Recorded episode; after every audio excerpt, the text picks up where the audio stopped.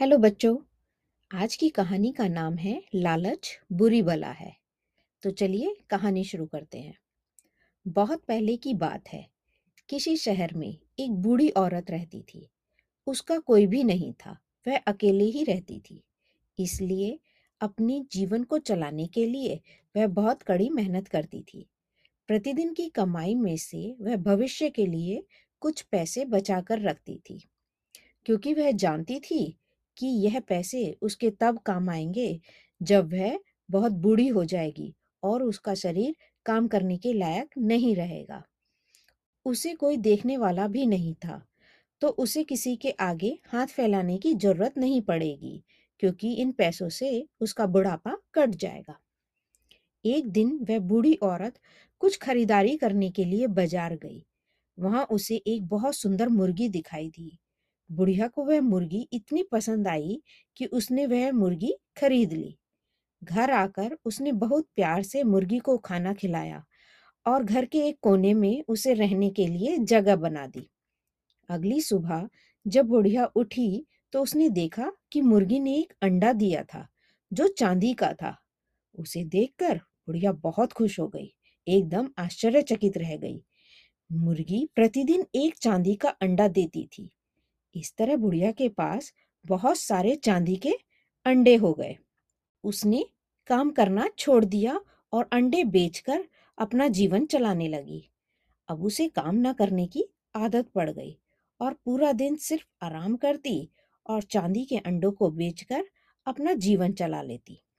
पर कहते हैं ना, खाली दिमाग शैतान का घर होता है, क्योंकि अब बुढ़िया के पास कोई काम तो था नहीं और वह अधिक लालची होती जा रही थी। सो उसके दिमाग में एक विचार आया, अगर मैं मुर्गी को अधिक खाना खिलाऊँगी तो मुझे वह अधिक अंडे देगी और इस तरह से मैं धनवान हो जाऊँगी और मुझे मेरे बुढ़ापे की तो चिंता करने की ज़रूरत ही नहीं पड़ेगी। अब तो बुढ़िया ने लालचवश मुर्गी को दिन में कई बार भोजन देना शुरू कर दिया।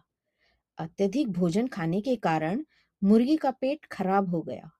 और वह बीमार पड़ गई। परंतु बुढ़िया की समझ में नहीं आया कि अधिक भोजन मुर्गी के लिए हानिकारक है। वह उसे उसी तरह भोजन खिलाती रही। यदि मुर्गी नहीं खाती तो उसे वह ज़बरदस्ती खिलाती। अब तो मुर्गी ने अंडे देना एकदम बंद कर दिया। परंतु इस पर भी बुढ़िया की आँखें नहीं खुली और वह मुर्गी को वैसे ही भोजन देती रही। मुर्गी का हाजमा पूरी तरह खराब हो चुका था। और इस तरह मुर्गी बहुत ज़्यादा खाना खाने की वजह से एक दिन मर गई। तो बुढ़िया यह देखकर बहुत दुखी हो गई। मुर्गी के मर जाने के बाद बुढ़िया अम्मा कुछ समय बाद वैसे ही हालत में पहुँच गई जैसे वो पहले थी। अब उसके पास खाने पीने के लिए भी इतना नहीं था। उसके भविष्य का गुजारा अब होना बहुत मुश्किल हो गया था। उसके लालच ने मुर्गी की जान ले ली। तो देखा बच्चों, आवश्यकता से अधिक लालच बहुत हानिकारक होता है। तो इस कहानी से हमें क्या शिक्षा मिलती है? लालच एक बुरी बला है। तो इस कहानी के कुछ मुश्किल शब्दों को हम इंग्लिश में समझते हैं।